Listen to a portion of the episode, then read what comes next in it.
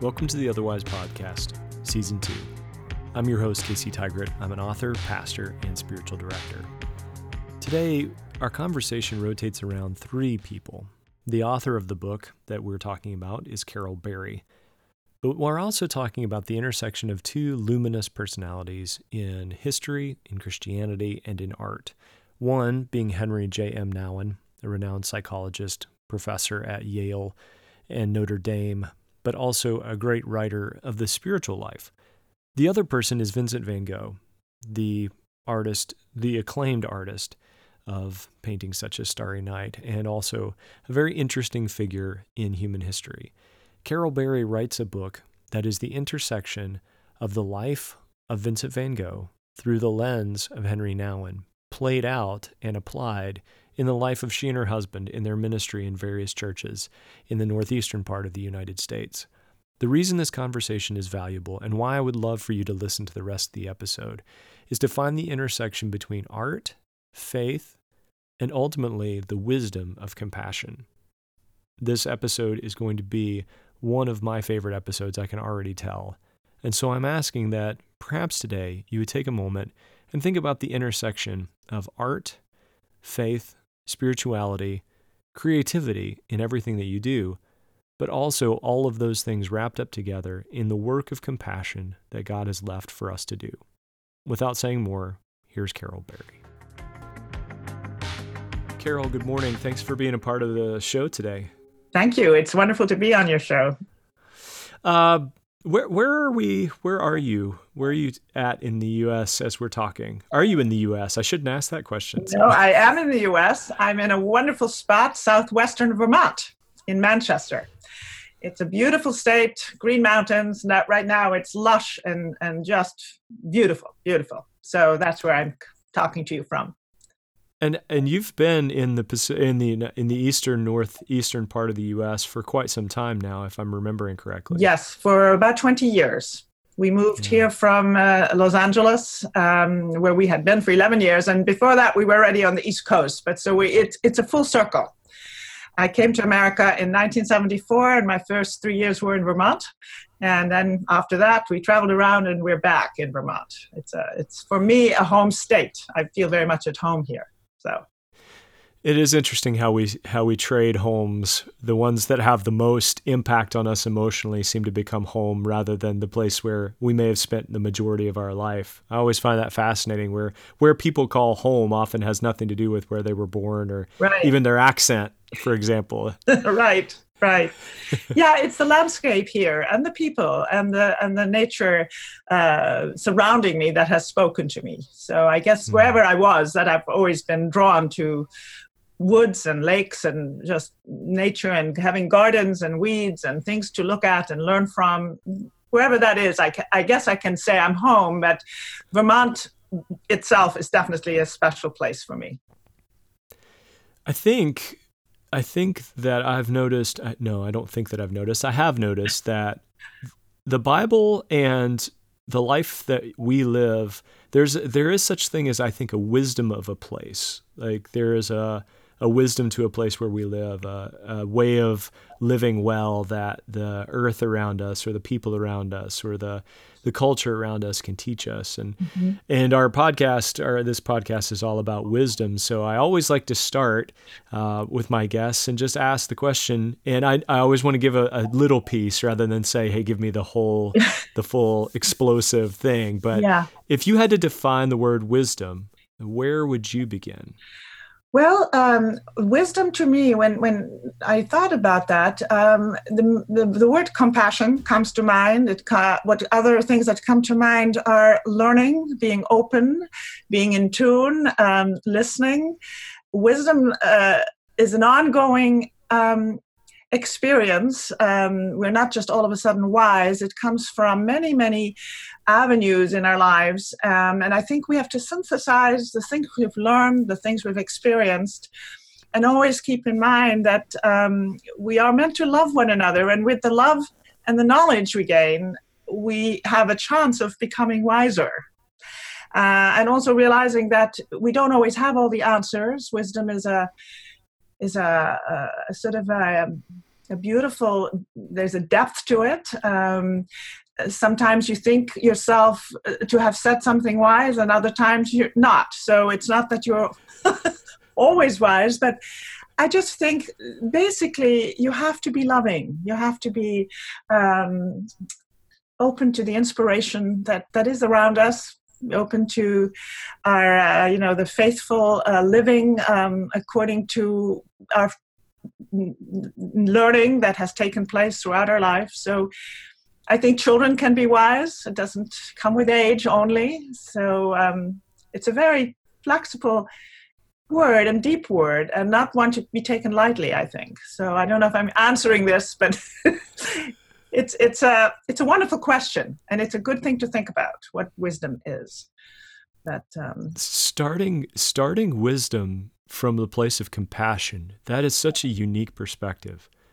And what's what I notice about it is that it embodies it. Mm-hmm. It puts it at compassion is a very human thing to do. Yeah. Ideas don't ideas don't have compassion.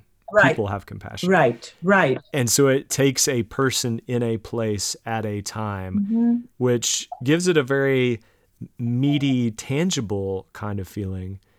But it also What I what I think is is helpful about that is I've always found wisdom to be very adaptive. Mm-hmm.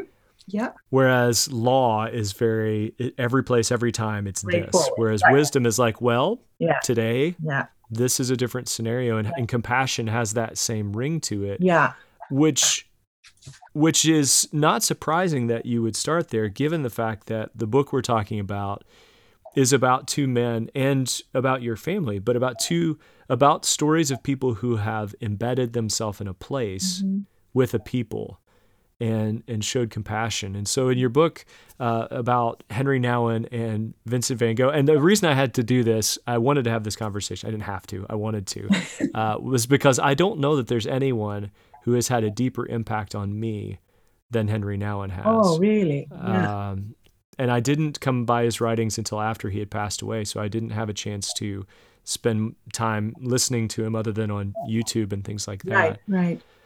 So when you look at these two luminary people, and there's a there's sort of a depth of lenses seeing one through the other, mm-hmm. where does that wise compassion come through in the stories of people like like Nouwen or like Van Gogh? And that may start with you talking about how you know how you interacted with Henri Nouwen. Mm-hmm.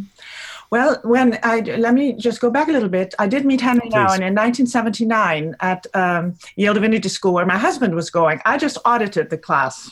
I wasn't a Yale student, and at the time, I took it because of the fact that Henri used Vincent van Gogh as a case study in his class entitled "Compassion." So Henri, in a very intellectual setting at a divinity school, was really talking not about scriptures as much as about how to live in a community and to teach his theological students the practicality of being immersed in ministry in a, in a, in a real place. And so uh, he, Vin- Henri, had uh, discovered in Vincent, not too long before that, this incredibly compassionate human being. And he also had realized that nobody had looked at Vincent van Gogh that way. So in a sense, he did more than one thing in that class, but I was attracted to take it because of the fact that I was an artist, aspiring art teacher. So Vincent was the attractive part, even though I also at that time was already in awe of Henri. But, um, and so Henri opened us uh, to looking at this very wounded uh Um, man, uh, most people thought of as a, um, you know, kind of a crazed, uh, wounded artist. Uh, Henri looked at him in a different way, and he looked at Henri that in Vincent. I'm sorry, I'll be interchanging those two names. He will look. He looked at Vincent um, through the lens of Vincent's letters, nine hundred letters that Henri then read and looked at his art, and so he knew this man very well, and he was able to impart on us the um, depth of Vincent's life as a compassionate man, teaching us in turn what compassion was. And for Henri, compassion has three stages, and it moves from a place of solidarity. So you've been talking about place and being in connection with people, so that solidarity into consolation, into being with somebody where it hurts, where they're suffering, and on to being com- a comforting presence. So he used Vincent as an example for those three stages of compassion.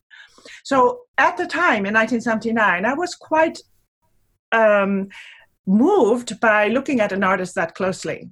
And it was a wonderful experience. But it was only twenty years later that I picked up Henri and Vincent again.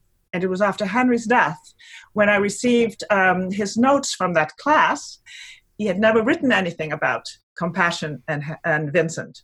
And I was asked by his literary executrix, Sue Wastella, who wrote the um, foreword of the book, to do something with this, with these notes. And I did not consider myself a writer. And I also always felt Henri was a wonderful man, and he did visit us, and we saw him at action in, in where he lived. But I really connected to Henri then, once I started looking at his notes about Vincent. Once I started to immerse myself again into Vincent's life, I hadn't done it for twenty years almost. And that's when Henri and I and Vincent connected, and they became my companions for the last twenty years. And so um, it's, it, I, I think I forgot your initial question, but um, the, the compassion that uh, I saw exemplified in Vincent's life, thanks to Henri, has definitely influenced my life and has made me look at the years of our ministry, my husband's and I ministry, in light of compassion, in light of the solidarity, consolation, and comfort. And that's how my stories came into being. So the book didn't happen until I realized that I needed to put my stories into it. For twenty years, I tried to write something. I spoke about Henri, I spoke about Vincent, but I couldn't write the book until I realized Henri was all about practicality. Henri was all about in community. Henri was all about living with each other. So I had to put what essentially was another case study into the into the book, along with Vincent. That is one of the magical pieces of this book, is that when if you were to read the title, You may you may expect to read something about uh, a point-counterpoint kind of connection between this unbelievably luminous Yale psychologist mm-hmm. uh, who ended up living out the rest of his life in a L'Arche community right. in Canada, uh, and someone who I think a lot of folks who know him would consider a very eccentric, and you, you talked about troubled Uh, artist in Vincent van Gogh. Mm-hmm. But what I notice is that the premise of the book, and this is why I think that compassion as wisdom idea really makes sense, is that the book is really built on relationships. Yes. The relationship of Henri to his own community, to Vincent, the relationship of Vincent to his art, but also to the people uh, he painted and the people he suffered with. Right. But also for you and your husband, talk a little bit about the place in which you all, your stories that you include in the book came out of, your ministry locations. What how, what were those like for people who, who may not know what you all have done and where you've been? All right. Well, uh, after Yale, um, we left uh, and started our ministry. And I always say our ministry because I was extremely involved with my husband's work, even though I was also able to do my own things. But I found the ministry uh, was a wonderful uh, communal place for the two of us. But I have to go back a little bit again.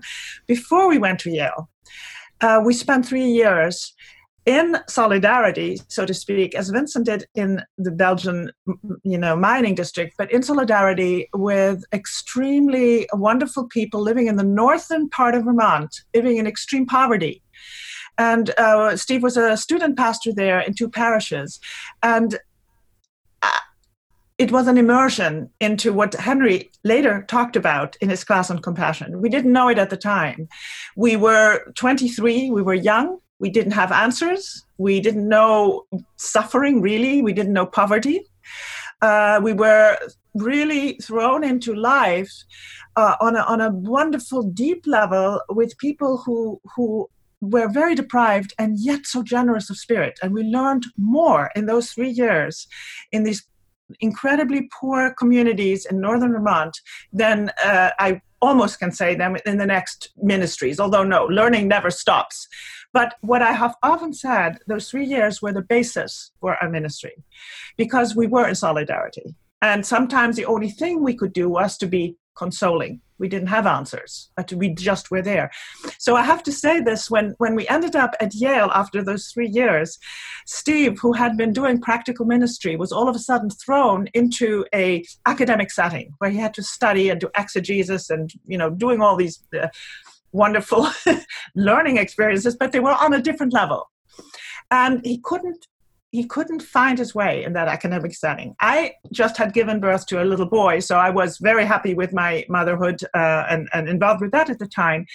And Steve thought he was going to fail Yale until he took Henri's class, Compassion.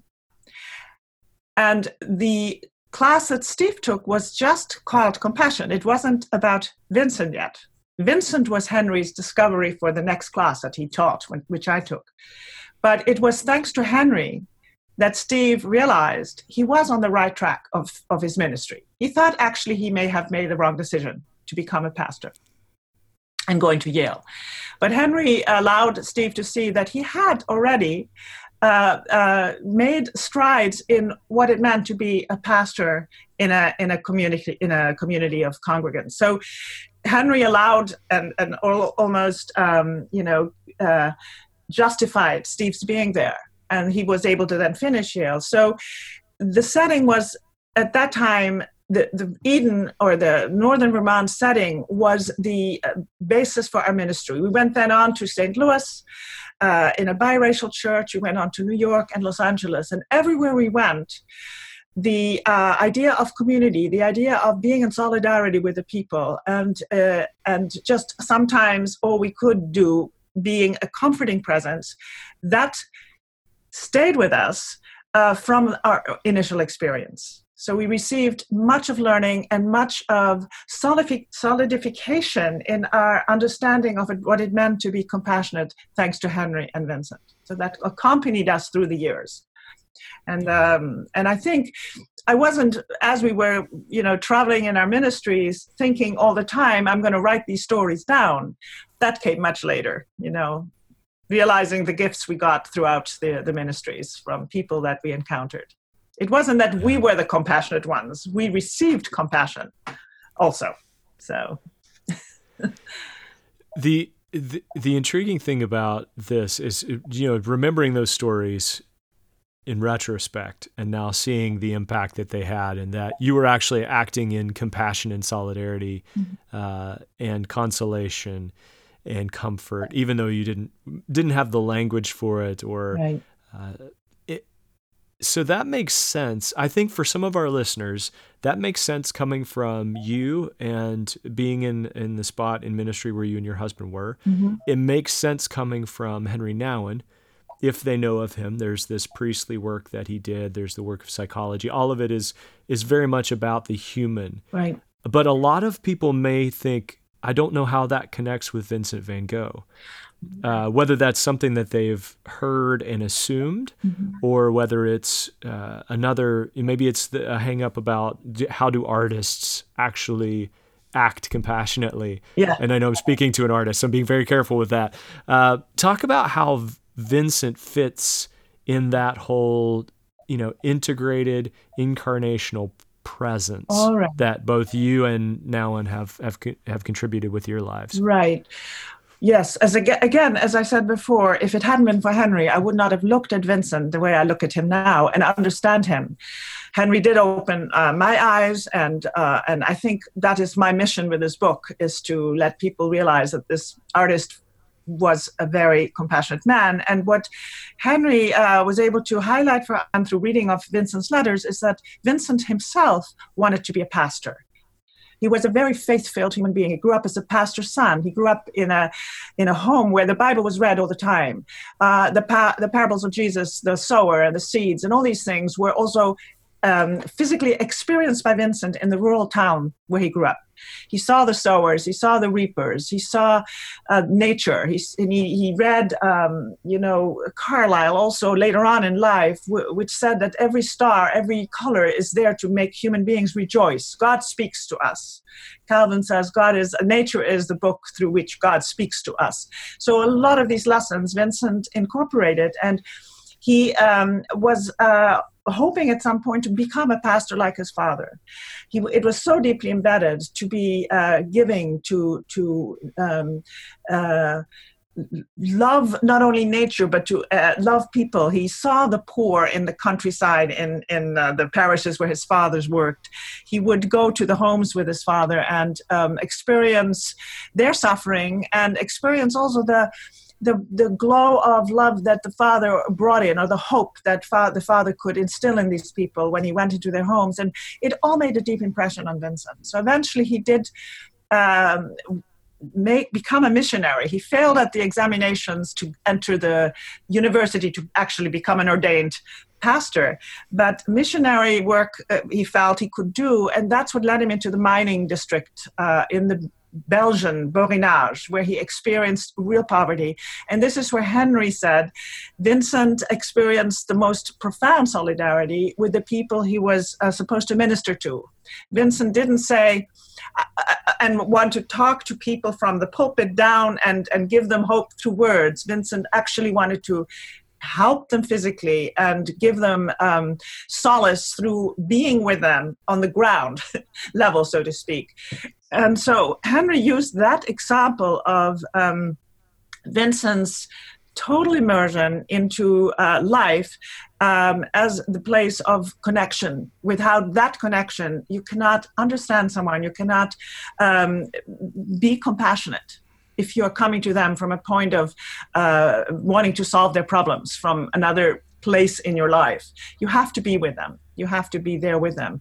So um, that's how Henri um, opened us to realizing Vincent was living those stages. He became a consoling presence to um, the poor in a city when he decided to become an artist. Um, yeah, this is another aside I should tell you. Um, Vincent's failure as a missionary ended up um, making him make the decision to become an artist. He was uh, given a probation period by the Missionary Society of Belgium to work as a missionary. But because he felt he should do as Jesus did, to be right there with the people. And he followed Jesus' example so uh, profoundly that he became um, indistinguishable from the miners themselves. And the Missionary Society did not approve of someone lowering themselves so much, so that uh, they decided to uh, dismiss him. And the excuse they gave was that Vincent's oratory quality, his way of preaching, was not good enough. He didn't, you know, present the gospel message verbally well enough. And in my mind, Vincent realized he needed to find another language to reach people. And the desire to draw had always been there.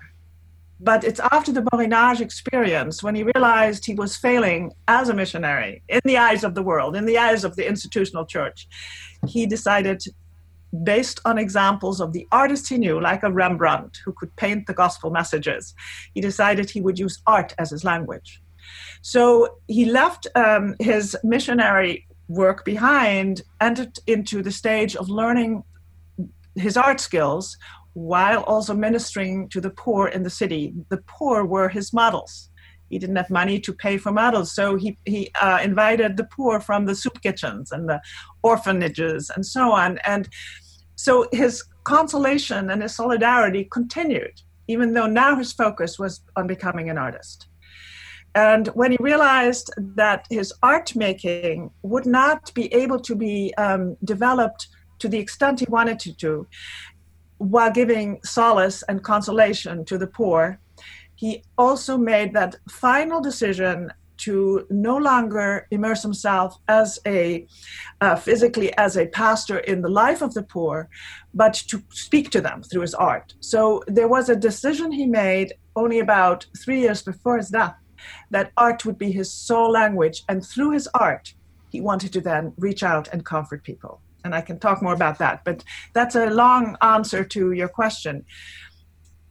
And I don't know if I answered it completely, but you did. There's there's so much in that that's encouraging. I it, not to be presumptuous, but I, I don't know that it, it, there's something uh, comforting about the fact that uh, it's good that he failed as a missionary. Mm-hmm. What a what a gift that the world received, because And I think there's that, that that's an important thought for us to have, which is uh, sometimes there are these dignified and even divinized positions of, well, if you if you become a pastor, you're a real spiritual person. Yes, right. And here's Vincent who who fails at who fails at being a missionary, but in the interim, because of that, uh, he has three years to contribute this amazing amount of work right. uh, to the cause of the gospel and compassion to those who are right. who fit the definition of Jesus uh, about the least of these, I think, right. more than anyone else. Right. So when so when you look at those the three stories, the story of your life, the story of Nouwen's life, the story of Van Gogh, there's obviously an overlap. Mm-hmm. But what I also notice is from the study I've done of Nouwen and of Van Gogh, our, our heroes oftentimes are are fairly flawed people. Mm-hmm. And especially the most, it seems like the most compassionate people are the ones who are clearest about their uh, hang-ups. Do, do you find that to be true in these two men? And, and how would you claim that for yourself?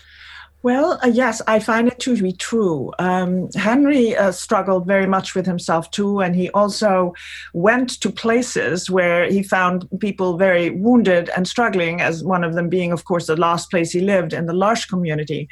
And um, and this is much later than, of course, my involvement with Vincent, but Henri always was able to to. bring out the fact that it is the wounded people, the people who struggle, who have taught him the most. He talks about the people at the L'Arche community uh, having given him more uh, wisdom, I think, um, through their even silent way of living. People couldn't even speak, have taught Vincent. And with, with I mean, have taught Henri. And with Vincent, um, he often in his letters would say, Uh, when he saw a poor person, uh, one who struggled, that they had so much more soul or so much more wisdom, um, that uh, he learned more from them than if he had uh, stayed in the parlors of high society and, and, and maybe had an easier life.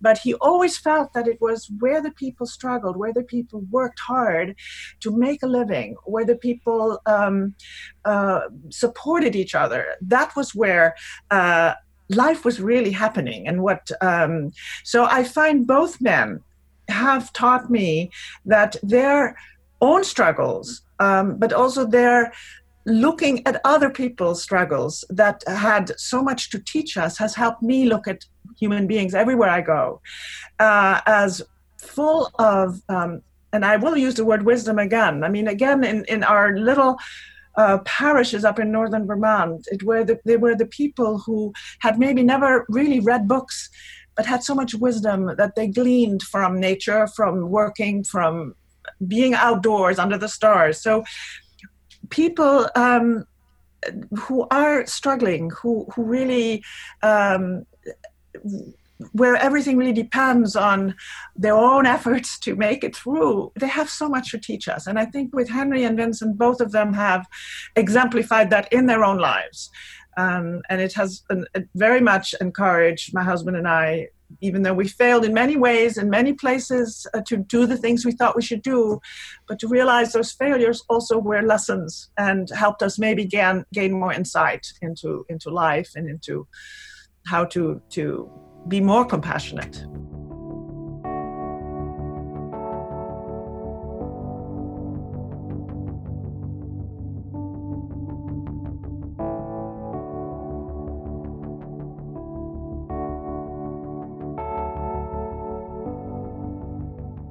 The, it strikes me that the formation process, our, our process of spiritual formation, mm-hmm. is enhanced so much by listening to the stories of, of people who have failed or who mm-hmm. have struggled. Yeah. And how how infrequently we do that, because I feel like we're in a culture of experts.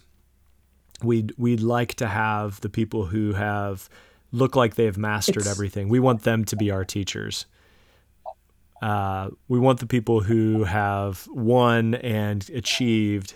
Uh, that's the assumption, is that those are the people you want to learn from. Yeah. And what Nouwen really reveals is that it, it is the wounded people who actually yeah. bring us yeah. more healing. Right. When it comes when it comes to Vincent, um, I think if anybody knows something about Vincent other than Starry Night and some of his works, mm-hmm. it's probably two major events. One being an issue that, um, an incident with his ear. Yes. And the other being how his life ended. Right. And you talked about both of those in the book in the context of this compassion and solidarity. Mm-hmm. How how can we view those two events in Vincent's life through the lens that you've presented in the book? Mm-hmm. Well, um, yes, it's it's these are incidences that have probably uh, grabbed people's attention because they were um, dramatic, you know. Um, What I have often said in my talks, it's not Vincent's ear incident or his death that Vincent would have wanted us to focus on. It's his art. Um, I also do write about the incidences not believing what um, popular uh, culture wants us to believe, that Vincent um, was wounded in his ear, that's no question, but um, the fact that we really don't know what happened. He never talked about it. He never even wrote about it to his brother. He made some hints saying, I, I, some hints in his letters that indicated to me he did not cut his own ear off. And on the other hand, it was one of those dramatic moments that propelled him out of the uh, town of Arles, where he was living, into the asylum in Saint-Rémy, because his seizures began after the incidents with his ear.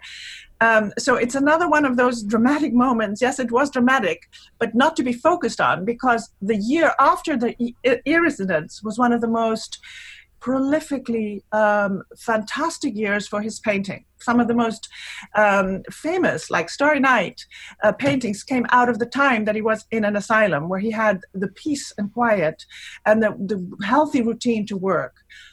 His death also is not written about in any of his letters. Theo died very soon after, so there was no clear um, uh, indication what happened. There are now some theories, and I tend to believe them, that he was wounded, but he did not inflict the wound on himself, and that he knew who wounded him, but he did not point fingers, allowing whoever did wound them in an accident to go free, to not have anything hanging over them. Their life was not um, changed by what had happened. It was almost the last gift Vincent gave, a compassionate gift to uh, most likely these teenage boys who had been taunting him already with a with a broken revolver. So in the last seventy days of his life, Vincent still uh, painted tremendously. He was taunted. He was an, um, a man who looked very different from everybody else, and, and was a, a good um, uh, sort of a... Um, person that teenage boys would like to bully and, and make fun of. Um, but none of that comes through in Vincent's um, words or his accusations. He, he left the world wanting his pictures to speak, not the incidences. And that's one of the wonderful quotes he said, you know, we have, uh, to his brother, we have our pictures and they need to speak for us. So my t- my tendency when anyone wants to focus on those two incidences is, that's not Vincent. Vincent is the one who painted the glorious uh, sunsets, the wheat fields, the Starry Night. That was his language. And in many of my talks, and this is where I'm now diverging a little bit, where Henri gave me the incredible foundation of understanding Vincent, but Henri wasn't an artist, a practical artist. I work with colors and I work with lines. And so I realized that the piece that was missing from Henri's class was for people to experience what the art language really can tell us. And so many of my workshops, I will have people create art to realize uh, they're using the same language that Vincent did. And that art has a way to speak. Lines have a psychology to them. Power, uh, colors are incredibly powerful. They are the language of our soul. And so that when they do any kind of um, art themselves, or when they are more open to art as a language, they will also understand Vincent's work better. Vincent pointed to, to many things in nature for us to understand that there is divinity in every moment in, in the nature, in, in people's eyes, in this act of sowing and reaping and so on. So Vincent opened us and wanted to open us more to the miracles of everyday life. I, and out of that, would there's language around art then, and maybe creativity in general, uh, that that it, it strikes me. I wonder, would you call the language? I, I loved how you said that the language of the soul. Is that is art an act of worship? Is creativity an act of worship? Is it a spiritual discipline? Is it is it more than that in your mind?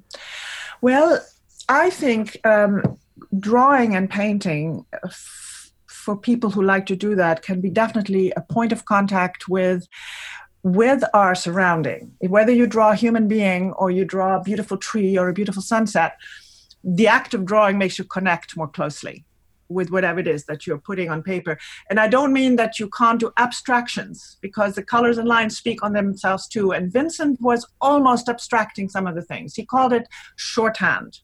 He looks at nature, a wheat field, and he puts down in shorthand what the wheat field tells him to do. So I do believe that uh, art can be a discipline. Uh, there is a wonderful, um, well, Zen sayings that Vincent adhered to. He was very much taken by Zen, uh, by the Japanese artists, and uh, he took to heart when a Zen artist would say, if you want to draw a bamboo, you become the bamboo. If you want to draw a, um, a beautiful tree or a beautiful iris like Vincent did, become the iris. So there is a disciplinary um, way of entering into our surroundings more deeply by drawing. If you draw, uh, there's another saying, you draw the ten thousand things around you. And when you do that, you realize everything is a, is a miracle, what you, what you see. So I think Vincent's, you know, ability to draw and to look at nature and to put it down, and he drew outside. You know, he would kneel on his canvases if the wind blew very hard, but he was determined to be in touch with nature in more ways than one while he painted it. So it was a, a sort of a cyclical thing. You look, you take in, your hand and your, your pen and brush uses the colors and lines to put down what you see and what you feel. With Vincent, it wasn't just an automatic, you know, you know, a photographic uh, reproduction, what he put on his paper. What he put on his paper was what he saw, but what he felt within himself. So that all came out then onto into his canvases. So it is definitely a way of entering more deeply into um, whatever it is around you when you draw and paint.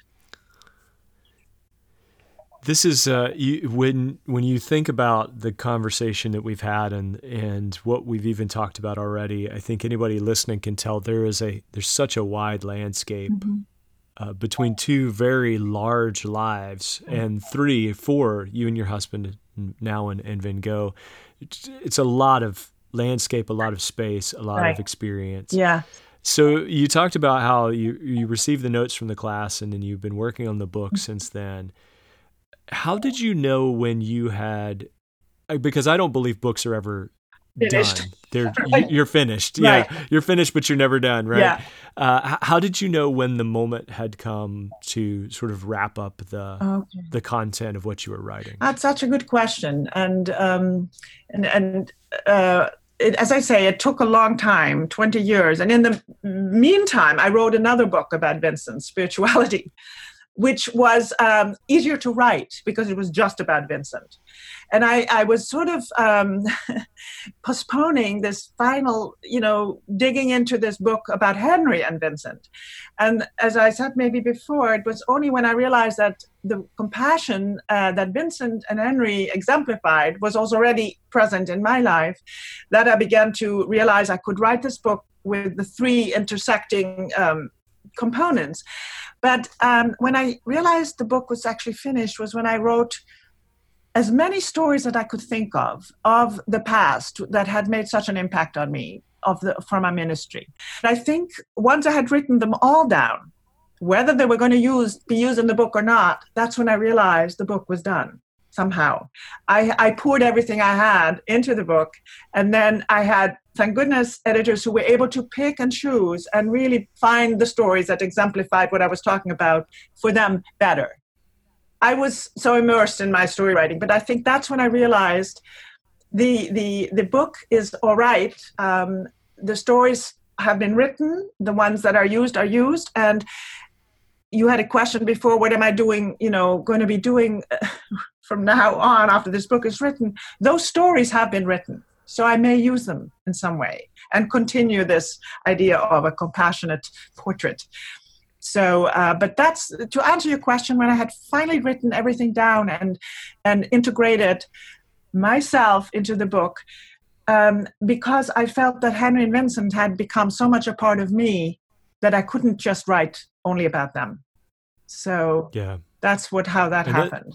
That, and that's so helpful to all, I mean, because there are people listening who are authors, there are people listening who are songwriters, who are artists, maybe painters, or and that idea of the book, the project is done when you have fully put yourself into it. I think there's a there's a very incarn very incarnational kind of idea there. Uh, Jesus himself, yeah, he knew that the mission was fulfilled when he had put him his full self into it, and all the way up to the point of death. I think that's really helpful language for, especially for people who do creative work. Uh, and with any creative work, um, I think we want to give a gift to the people who receive it. So uh, what's the gift that you hope this book gives to people who read it?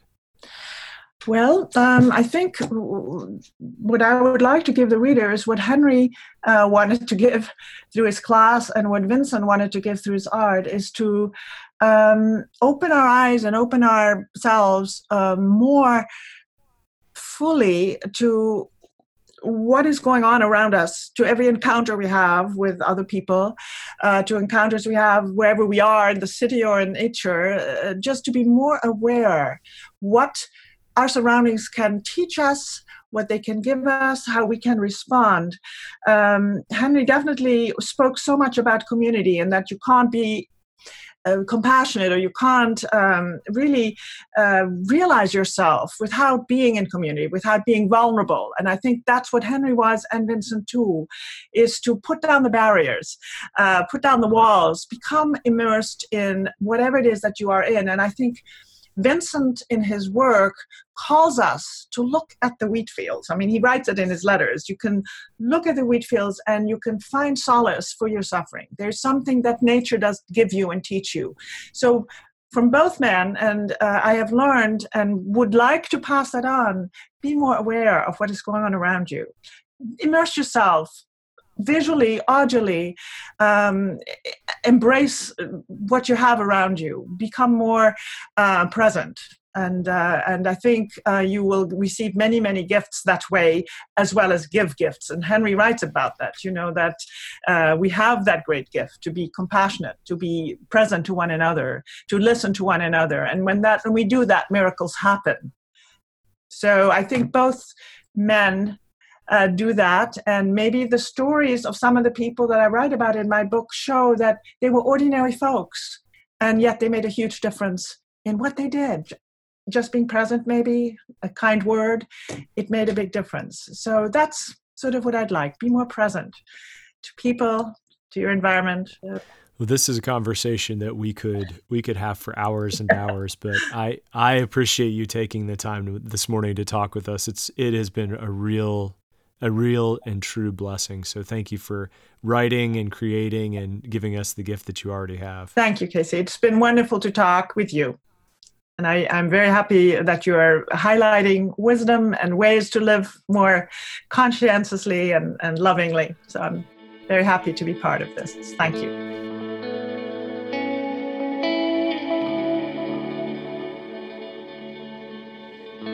Carol A. Berry is an artist, art educator, and lecturer at the Vermont Humanities Council. She's the author of a couple of books, Learning from Henri Nouwen and Vincent van Gogh, A Portrait of the Compassionate Life, which is what we talked about today, but also the book Vincent van Gogh, His Spiritual Vision in Life and Art in the Modern Spiritual Masters series. Berry has been studying Vincent van Gogh since nineteen seventy-nine and spent several years under the instruction of Henri J M. Nouwen as well. She traveled throughout Europe, uh, retracing Van Gogh's life, visiting the towns and villages in the Netherlands, Belgium, and France where Van Gogh lived and worked. She's also published chapters in the books Compassionate Eschatology, The Future as Friend, and Turning the Wheel, Henri Nouwen and Our Search for God. She has an M A in Art Education from California State University. You can find more about Carol in the show notes, as well as a link to her book on Van Gogh and Nouwen. Also in the show notes, you can find a link to my book that's currently out, As I Recall, Discovering the Place of Memories in Our Spiritual Life. I hope this has been an encouraging episode that has inspired your creativity, and also, I hope that you'll take a new look, maybe, at Vincent van Gogh. So, until next time, be well, live wisely, peace, friends.